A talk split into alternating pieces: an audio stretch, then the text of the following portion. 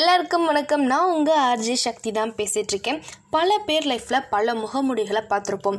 நண்பன் எதிரி உறவினர்கள் ஃபேமிலி அப்புறம் ஃப்ரெண்ட்ஸ் ரிலேஷன்ஷிப் அப்படின்னு நிறைய பார்த்துருப்போம். ஆனால் இந்த முகமுடியை மட்டும் ஐடென்டிஃபை பண்ணவே முடியாது. துரோகி. எவன் நல்லவன் எவன் கெட்டவன் யாராலும் ஐடென்டிஃபை பண்ண முடியாது. குறிப்பாக இந்த துரோகிகளை.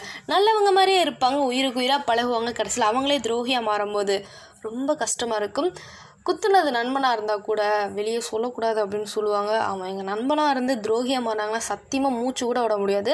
என்னடா நீ இப்படியே பண்ணிட்டியடா அப்படின்னு நிறைய பேர் ஃபீலிங்கில் நிறைய பேருக்கு நடந்திருக்கும். ஸோ அப்படிப்பட்ட ஒரு பர்சன் தான் நீங்கள் யாருக்கா துரோகம் பண்ணியிருந்தாலும் சரி நீங்கள் பண்ணணும்னு நினச்சிட்டு இருந்தாலும் சரி அதை தயவு செஞ்சு அவாய்ட் பண்ணிடுங்க.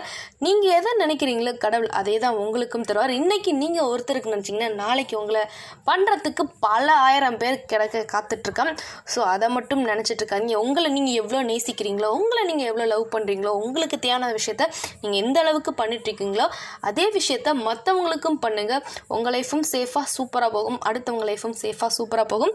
இதை சொல்லிட்டு நானும் கிளம்பிக்கிறேன். ஸோ லைஃப்பில் என்றைக்கும் துரோகம் அந்த வார்த்தைக்கு மட்டும் இடம் கொடுக்காதீங்க.